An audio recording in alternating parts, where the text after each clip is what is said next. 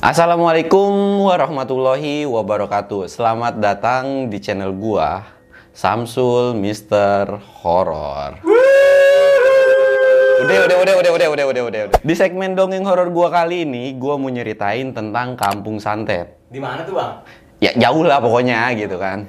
Nah, cerita Kampung Santet ini tuh berasal dari kisah uwa gua pada tahun 1970-an. Ya mungkin sekitar umuran 18 sampai 20 tahunan lah. Udah lahir belum dulu bang? Kayaknya sih masih dalam mimpi kali ya. Iya. Dengar namanya aja, gue udah merinding. Asli itu? Asli. Udah bukan dibuat-buat lagi deh pokoknya udah merinding banget ini pokoknya. Tapi sebelum masuk ke ceritanya, buat lu semua yang mau support channel gua wajib klik like, subscribe channel gua dan jangan lupa juga nyalain lonceng notifikasi biar lu nggak biar lu semua nggak ketinggalan video-video terbaru dari gua. Nggak usah banyak bacot lagi lah ya. Dan nggak usah bertele-tele lagi, kita gas aja ke ceritanya.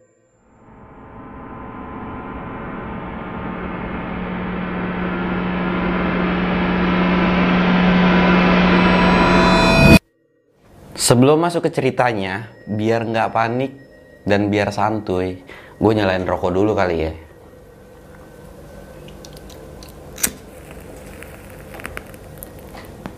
Dan jangan lupa ngopi juga. Dah, terlukat ya, gue bilas bang.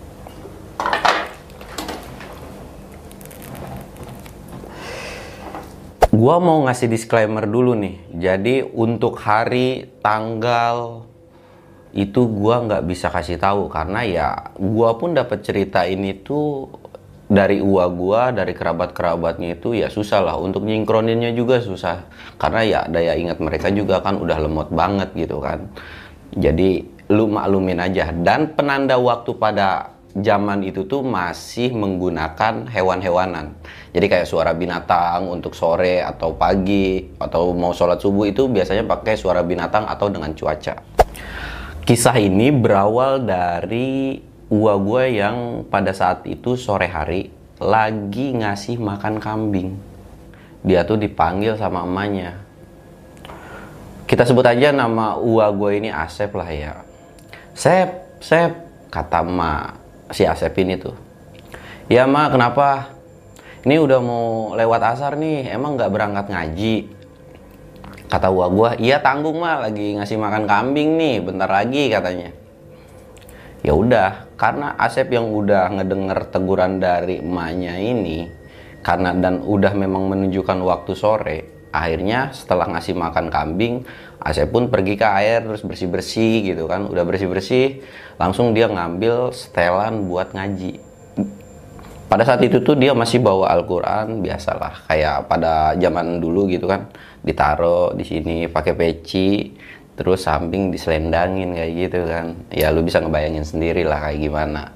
Nah kenapa gua gua ini berangkat masih sore setelah pada asar gitu karena perjalanan dari rumah gua gua untuk sampai ke tempat pengajiannya itu bisa ditempuh waktu sekitar 2 sampai 3 jam itu tuh kalau kondisinya misalkan nggak hujan. Jadi kalau misalkan kita berangkat dari sini pada asar, kata uwa gua, sampai ke pengajian itu sebelum maghrib. Biasanya ada jeda 10 sampai 20 menit udah sampai ke tempat pengajian. Akhirnya uh, uwa gua tuh berangkat setelah cium tangan ke orang tuanya, dia berangkat. Cuman ada satu pesan dari emaknya. Kalau bisa malam ini jangan pulang. Karena memang gua gua pada saat itu tuh kalau kondisinya ngaji tuh pulang pergi. Jadi misalkan selesai ngaji jam 10 jam 11 dia pulang ke rumah. Dan sedangkan beberapa temennya itu biasanya pada nginap nah sedangkan gua gua sendiri karena punya kesibukan lain dia jadi harus pulang pergi akhirnya setelah dikasih amanat kayak gitu wajuman pun cuman gua gua pun cuman bisa cuma bisa manggut dan mengiyakan seruan dari emaknya itu akhirnya gua gua jalan lah tuh jalan. Pada saat perjalanan awal tuh memang nggak ada kejadian apa-apa. Kayak jalan-jalan biasa lah, maksudnya kayak lewatin hutan, yang didengar cuman binatang sore, tongeret dan lain-lain.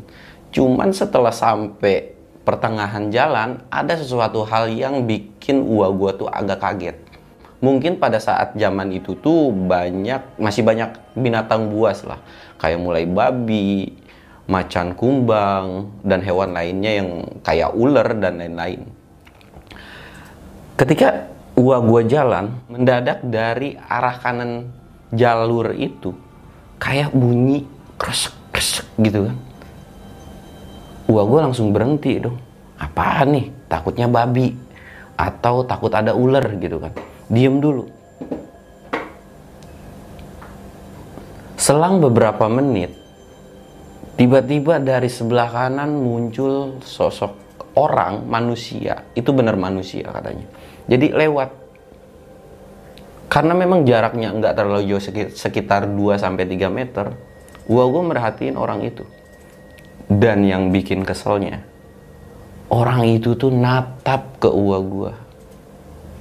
Tapi bukan masalah tatapannya yang bikin serem. Ketika orang itu natap giginya tuh nyeringai. Dia tuh si orang itu tuh kayak senyum tapi keluar taring. Gua gua yang ngeliat kayak gitu tuh langsung ngegisek mata dong. Pas udah ngegisek mata tapi kondisi si orang ini tiba-tiba udah jalan lagi masuk ke semak sebelahnya. Ah mungkin kalau menurut gua gue salah lihat kali. Bener itu orang tapi ah mungkin salah lihat. Ya udah jalan lagi nih gua gue jalan lagi ketemu lagi dengan orang yang sama.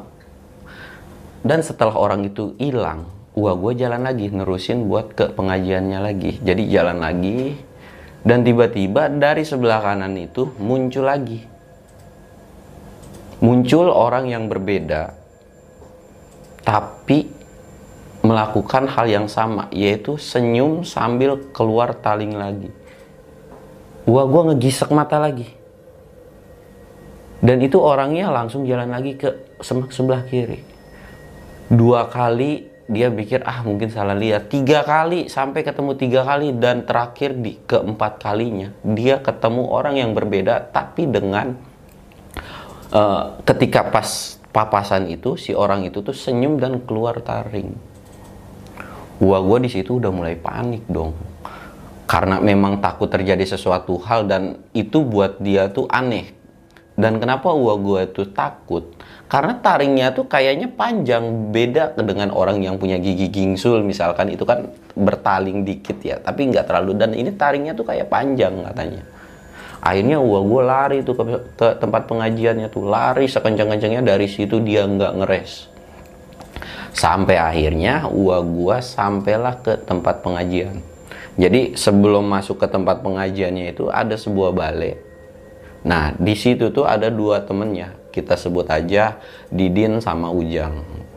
Mereka berdua tuh lagi pada ngobrol gitu kan. Ya nggak tahu ngobrolin apa. Di situ gua gua lari dan langsung uh, ke temennya tuh ambilin air ambilin air. Temen uwa gue ini sempet aneh kan.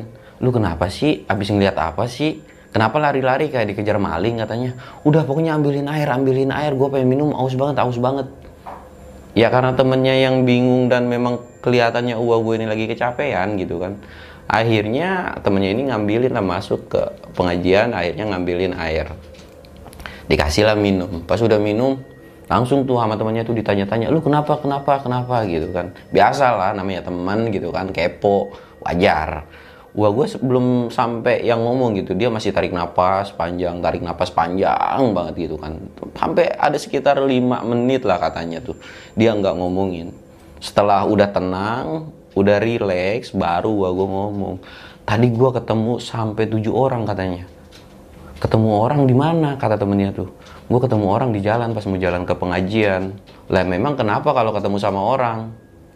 Nah kata si gue tuh ketemu orangnya itu agak sedikit aneh. Kok aneh? Emang anehnya kenapa? Kata gue ngeliat orang yang ketemu sama uwa gue dan papasan sama orang itu tuh kelihatan taringnya.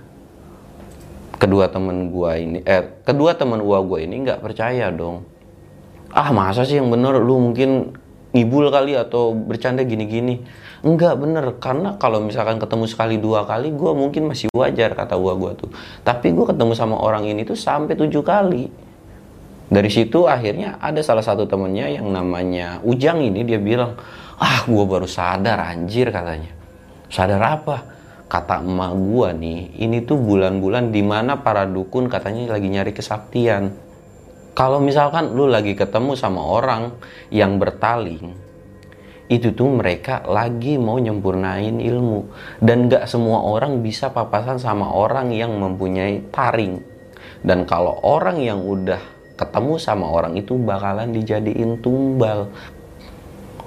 Ketika ngedengar pernyataan kayak gitu dari temennya wah gue langsung keringet dingin dong. Keringet dingin karena ketakutan gitu kan wah masa iya sih bener sih gitu kan. Wah gue mulai uh, antara percaya dan enggak. Cuman ya dalam kondisi pada saat itu memang kampung uang gue tuh memang bener-bener angker banget dengan ilmu santet lah.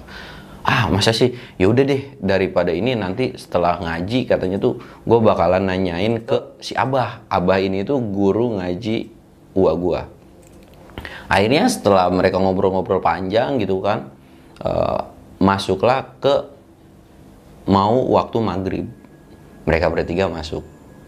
Nah sebelum gue lanjutin ceritanya gue bakalan ngasih simulasi tentang pengajian uang gue jadi e, bentuknya tuh kayak ada tiga bangunan rumah. Jadi kalau kita lurus jalan ke depan itu ada satu rumah yaitu tempat ngajinya lumayan cukup paling gede. Di sebelah kiri itu tuh kobong. Kobong itu tuh biasanya buat tempat tidur uh, para yang pada nginep di situ gitu kan buat anak muridnya. Nah sebelah sedangkan sebelah kanannya itu dipakai buat tempat tidur abah sama istrinya dan abah juga punya dua anak. Dan tengahnya itu biasa buat dipakai latihan pencak silat. Murid abah pada saat itu atau guru eh, pengajiannya uwa gue itu ada 11 murid. Nah 11 murid ini itu dua di antaranya itu masih anak abah dan satu anak abah itu cewek dan yang satu itu cowok. Nah, yang cowok ini ketika abah sakit biasanya anaknya abah yang ngegantiin buat ngajar ngaji. Nah, setelah sholat maghrib biasanya akan dilakukan hafalan. Jadi belum langsung ngaji bers gitu ngaji enggak. Jadi kayak ngafalin dulu buat nanti. Jadi karena kan waktu maghrib ke isya itu kan sebentar. Jadi mereka ngafalin dulu, ngafalin dulu. Cuman pada saat itu tuh uang gua ada yang berbeda gitu. Bukan yang ngapalin justru uang gua ngedeketin si abah. Jadi kayak pelan-pelan ngedeketin ngedeketin ngedeketin tiba-tiba langsung megang kaki abah. Sambil mijitin. Biasalah namanya juga bocah gitu kan. Jadi kalau ada pengen sesuatu tuh kayak ngedeketin tiba-tiba mijitin gitu kan mijitin. Mijitin lah tuh uang gua. Pas udah mijitin abah kaget dong. Kenapa kok tiba-tiba mijitin gitu nggak kayak biasanya kenapa nggak hafalan kata si abah tuh wah gue bilang bah ada yang mau ditanya ini memang mau nanya apa uh, Uwa gue langsung menjelaskanlah tentang kejadian yang dia ketemu sama tujuh orang ketika jalan ke pengajian ini. Abah cuma senyum doang. Oh, udah nggak apa-apa, santai aja. Cuman ya karena dengan jawaban yang kayak gitu uang gue nggak ngerasa nggak puas dong. Akhirnya ya tetep aja uang gue tuh mijitin mijitin terus nanya terus nanya terus nanya terus sampai akhirnya karena memang abah mungkin sedikit kesel kali ya ditanya-tanyain terus akhirnya abah menjelaskan lah mereka itu benar manusia. Cuman mereka kayak udah mau menjadi siluman. Jadi sosoknya itu kayak setengah manusia setengah siluman jadi sebelum mereka jadi sempurna sosoknya itu, mereka akan mempunyai taring. Dan biasanya kuku-kukunya itu panjang kalau misalkan Uago mau merhatiin lebih detail kata si Abah itu. Nah dari situ tuh Abah juga ngejelasin apa yang dijelasin sama temennya uh, Uago ini yang namanya si di si Ujang ini ternyata benar setiap orang yang udah papasan sama si sosok ini ternyata bakalan dijadiin tumbal dan akan diincar terus. Wah gue dari situ keringet dingin dong. Cuman ya karena memang gestur dari gua gue ini tahu gitu kan udah mulai pucat keringet dingin akhirnya abah tuh nenangin udah tenang. Yang penting kamu malam ini kamu istirahat di sini aja dan gak usah kayak biasanya pulang dulu ke rumah. Jadi kalau mau pulang ke rumah nanti aja pagi ya karena mendengar uh, nasihat dari abah itu kayak gitu akhirnya uang gua pun menuruti. Langsung balik lagi wah gue setelah mijitin abah balik lagi ke barisannya. Jadi kayak ngafalin lagi gitu kan. Nah pas sudah ngafalin ngafalin akhirnya masuk badai isya dan setelah badai isya itu juga nggak langsung ngaji. Karena pada saat itu tuh langsung belajar silat. Jadi setelah belajar silat barulah ngaji mereka. Akhirnya setelah belajar silat mereka keluar kan semua tuh. Nah, penerangan lampu pada saat itu tuh masih banyak obor. Jadi ke tiap sudut tiap sudut tuh banyak obor lah. Dan kebenaran pengajian UA gua itu bisa dibilang salah satu tempat yang paling terang. Kenapa paling terang? Karena banyak obornya. Jadi kayak tiap pojok tiap pojok. Kalau misalkan rumah UA gua itu tuh obornya ya masih sedikit lah kayak cuman satu di luar, di depan sama di belakang dan sisanya di dalam akhirnya mereka keluar mereka latihan silat kayak biasanya. Cuman kali ini Ujang sama si Didi ini tuh agak rese. Jadi pas lagi latihan silat mata mereka atau fokus mereka tuh kayak mandang ke salah satu uh, kayak bangunan luarnya lah gitu kan. Bangunan luarnya dari si dari lingkungan si pesantren ini. Jadi kayak ngelihat sesuatu hal aja gitu ke salah satu titik. Nah, ngelihat mereka berdua ini kayak gini, gua gue langsung negor dong. Lu ngeliatin apa sih? Latihan yang benar, nanti abang ngomel. Itu kayak orang. Ah, mana sih? Gua gue masih belum ngeh nih. Jadi ya udah, gua gue mah tetap latihan aja gitu kan. Nah, cuman ya si Ujang ini bilang ke si Didi, "Di, lu ngeliat nggak iya gue juga ngeliat. Itu orang kali ya. Ah mungkin orang yang mau bertamu ke abah kali. Kata si Ujang ah nggak mungkin nggak mungkin nggak mungkin ada orang yang bertamu malam-malam. Karena pada saat itu jarang kalau orang mau bertamu tuh malam-malam ke abah. Kata si Ujang si Didi bilang ah kan nggak ada yang tahu mungkin lagi ada masalah atau lagi minta pertolongan dan lain-lain gitu kan. Akhirnya oh ya udah mereka tuh lanjut lagi tuh. Akhirnya mereka karena memang berpikiran positif akhirnya latihan lagi kan. Mereka latihan silat. Cuman makin ke sini udah beberapa lama itu orang kayak kata mereka berdua nih kata temen gua gua ini mereka tuh kayak cuman jalan jalan tapi nggak berani masuk ke dalam. Akhirnya mereka berdua tuh kayak nggak fokus lagi. Wah itu kayaknya orang-orang yang mau macem-macem deh Uh, karena memang si temen ua gue ini ngobrol terus gitu kan ua gue langsung negor dong lu dari tadi ngobrol mulu nanti ketahuan abak kita kena omelan semua. Uh, setelah ditegur kayak gitu bukannya malah nurut tiba-tiba si ujang tuh lari lari ke abah set lari sekencang-kencangnya ke abah. Bah itu di luar ada orang lagi mundar mandir aja takut uh, orang jahat atau gimana gitu kan. Apa cuman senyum? Udah nggak apa-apa kalian fokus aja sama latihan silat kalian. Orang itu nggak bakalan berani masuk kok katanya ke tempat pengajian kita. Udah dari situ si Ujang balik lagi ke barisannya. Nah cuman yang bikin am, yang bikin amburadulnya itu semua muridnya Abah itu jadi fokus ke salah satu yang ditunjuk sama si Ujang itu.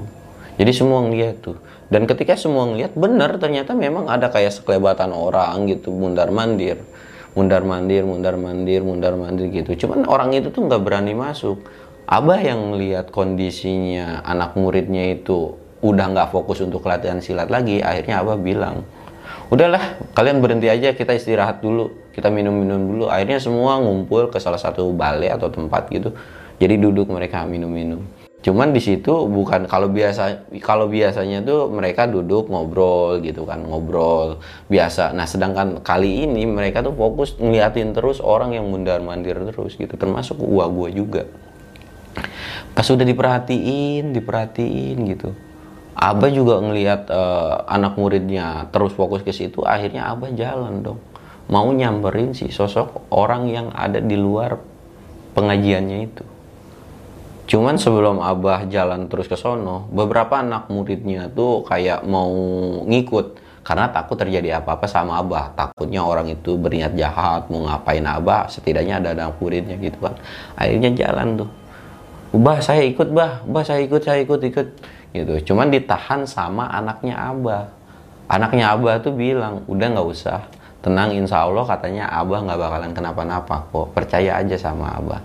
Akhirnya Abah jalan tuh Abah jalan nyamperin si sosok itu.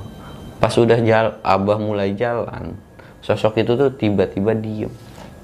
Kayak diem kalau yang tadinya mundar mandir terus tiba-tiba dia diem di satu titik abah jalan dan nyamperin. Abah juga nggak yang kayak nggak yang papasan muka ke muka dekat kayak deket banget gitu kan. Jadi kayak diem. Dan nggak ada sepatah kata pun dari ucapan dari abah atau dari si orang itu dan ketika abah udah diem tiba-tiba abah balik lagi. Dan orang itu pun pergi. Dari situ setelah udah pergi mendadak ada suara kayak ketawa. Gede banget kayak suara buta mungkin pada saat itu.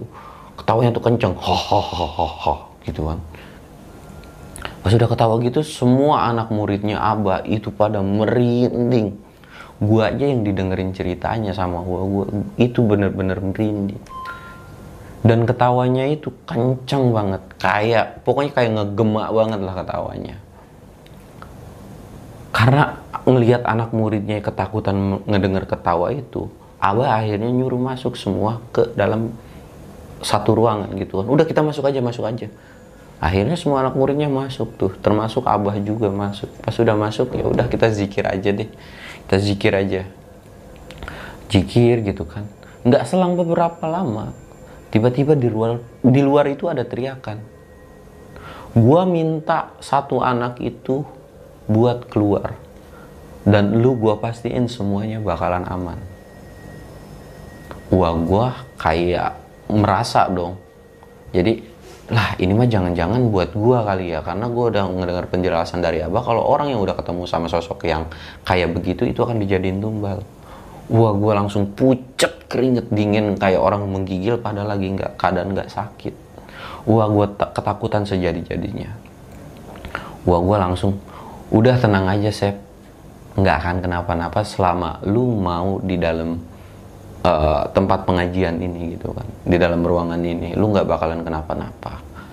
Wah, gue tuh terus gitu kayak menggigil. Akhirnya uh, Abah tuh langsung ngebacain doa dan nyuruh uh, ngebacain doa di dalam sebuah kayak apa ya tempat minum gitu lah. Mungkin gelas kali mungkin gelas. Jadi kayak dibacain doa terus kata abah nih minum. Pas udah diminum mendadak yang tadinya panas dingin keringat dingin itu kayak tenang aja relax gitu kan setelah gua gua tenang tiba-tiba ada suara gaduh di luar itu kayak pasar. Banyak banget suara-suara aneh kayak orang lagi ngobrol dan orang kayak mau demo. Kata gua gua tuh bener-bener kayak mau demo. Dan itu fokusnya ke gua gua. Jadi kayak keluarin tuh satu orang keluarin tuh satu orang. Jangan beraninya di dalam gitu kan. Wah gue di situ cuma nengok ke abah sambil muka melas, bah gimana? gitu kan. Wah gue udah mulai ketakutan nih. Karena ngelihat anak muridnya yang takut dan termasuk untuk murid-murid lainnya juga itu udah mulai ketakutan gitu kan. Abah ya udah, lu semua diem di sini. Pokoknya jangan ada yang keluar sampai gue masuk lagi. Cuman belum sempet uh, Abah mau keluar dan ucapan Abah juga belum kelar. Tiba-tiba dari pintu ada yang masuk dong. Krek.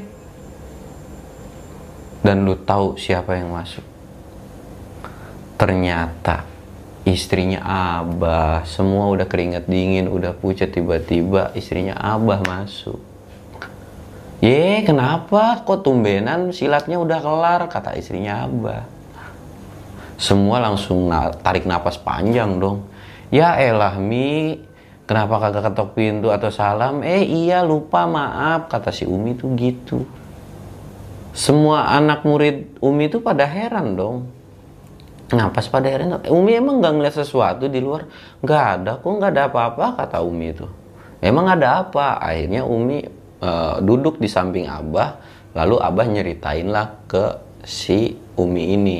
Ya walaupun sebenarnya Umi itu kayaknya juga paham, cuman karena nggak mau ngebuat panik anak muridnya, jadi ya udahlah gitu kan belaga-belaga nggak tahu aja. Akhirnya abah terangin tuh ABCD-nya gitu kan. Setelah diterangin, akhirnya abah pamitan sama anak muridnya. Cuman kali ini tuh abah ditemenin sama anaknya kita sebut aja Indra kali ya, biar gampang. Jadi uh, Bang Indra ini anaknya abah yang paling tua jadi jalan tuh sama abah keluar pintu nggak tahu tuh dari situ semua anak muridnya tuh kayak kayak ketakutan gitu. Nggak ada satu orang pun yang berani. Bahkan ditegur sama Umi pun itu kayak ngebales tuh seperlunya aja mm, mm, gitu kan. Cuman sekitar hampir 5 sampai atau 10 menit karena rasa penasaran gitu kan takut abahnya kenapa-napa takut Bang Indranya kenapa-napa adalah ada pikiran semua murid itu yuk kita ngintip yuk kita ngintip. Karena pada saat itu kan rumah masih bilik nih jadi banyak celah-celah gitu kan. Walaupun ngintip nggak tahu kelihatan atau enggak ya sekalipun kelihatan pun akan samar-samar gitu kan. Ada sih jendela gitu. Cuman kalau misalkan kita ngintip takutnya si abah ngelihat kita ngelihat uh, murid-muridnya ngintip nanti si abahnya malah ngomel gitu kan. Akhirnya mereka mutusin lah buat ngintip jalan mereka tuh pelan-pelan tuh buat ngintip tuh jalan pelan karena takut kedengeran kan kondisi bawah tuh papan. Jadi jalan pelan pelan pelan sampai akhirnya sampai nemu sisi sisi bilik mereka semua tuh ngintip. Semua ngintip gitu. Sedangkan Umi di belakang ketawa cekikikan ngeliat kelakuan anak muridnya tuh pada bangor-bangor semua gitu kan pada kepo. Padahal tadi kata Umi itu ketakutan. Kenapa tiba-tiba sekarang jadi berani gitu kan ngintip pas lagi ngintip bener katanya kelihatan samar-samar itu. Kayak pakaian abah pun ya mereka ngenalin kan sosok abah itu kayak gimana. Jadi kayak wah itu abah tuh kayaknya tuh sama bang Indra. Tapi ada yang aneh kok sekarang nambah jadi ada dua orang lagi? Nggak tahu tuh asal dua orang itu dari mana tapi kondisinya tuh mereka kayak berempat berendengan gini. Jadi pas udah ngintip tuh apa ya? Nah dari situ kedengeran lah. Abah teriak sekencang-kencangnya dengan nada kesel Udah lu, jangan gangguin anak murid gua. Nggak ada lu urusan sama anak murid gua. Jangan macem-macem sama anak murid gua. Sekalinya lu macem-macem sama anak murid gua, gua sendiri yang bakal bikin perhitungan sama lu semua. Dari situ sosok nggak tahu sosok apa nih di luar nih semua orang pun masih eh, semua murid pun belum ada yang tahu sosok apa di luar gitu kan tiba-tiba kayak ada gempa dan itu tuh kayak uh, apa ya pokoknya intinya kayak gempa lah kayak di dalam ruangan itu tuh kayak goyang gini. Der. dan itu suaranya ketawa lagi ho gitu lagi. Semua anak muridnya langsung balik ke belakang. Setelah ngedengar suara itu Umi cuman ketawa-ketawa dong nah makanya jangan pada ngintip. Pada takut kan lu semua.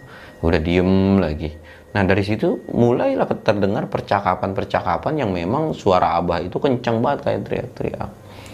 Yang pada intinya Abah minta buat sosok yang ada di luar itu buat pergi. Nggak tahu gimana kejadiannya. Mungkin Abah baca doa atau dan lainnya memang benar-benar nggak tahu. Tiba-tiba ya udah senyap, nggak ada suara binatang, nggak ada suara apa pun murid-muridnya balik lagi dong kepo. Ngintip lagi lah mereka. Cuman pas mau ngintip tiba-tiba ada kilatan cahaya kayak e, lampu dinyalain seterang-terangnya gitu. Jadi kayak mereka pas ngintip silo banget gitu. Terus bentaran doang sih nggak lama-lama banget. Pas setelah itu mereka kayak kaget gitu wah apaan nih? gitu kan. Dan pas ngintip balik lagi abah itu tiba-tiba udah buka pintu Abah udah buka pintu sama Bang Indra. Jadi pas udah buka pintu, lu pada ngapain? Lu pada ngapain, ha? Dari situ semua anak muridnya akhirnya kayak malu lah karena udah ngintip. Eh enggak bah cuma ngintip dikit gitu kan. Ya jadi dimalum lah. Pada saat itu juga ya bocah-bocahnya ya memang bandelnya kayak gitu. Kepo sama masalah orang tuh ya wajar lah. Sampai sekarang pun masih kayak gitu kan. Akhirnya setelah udah masuk semua Abah bilang, udah kalian jangan panik, jangan takut, kita lanjutin aja ngajinya.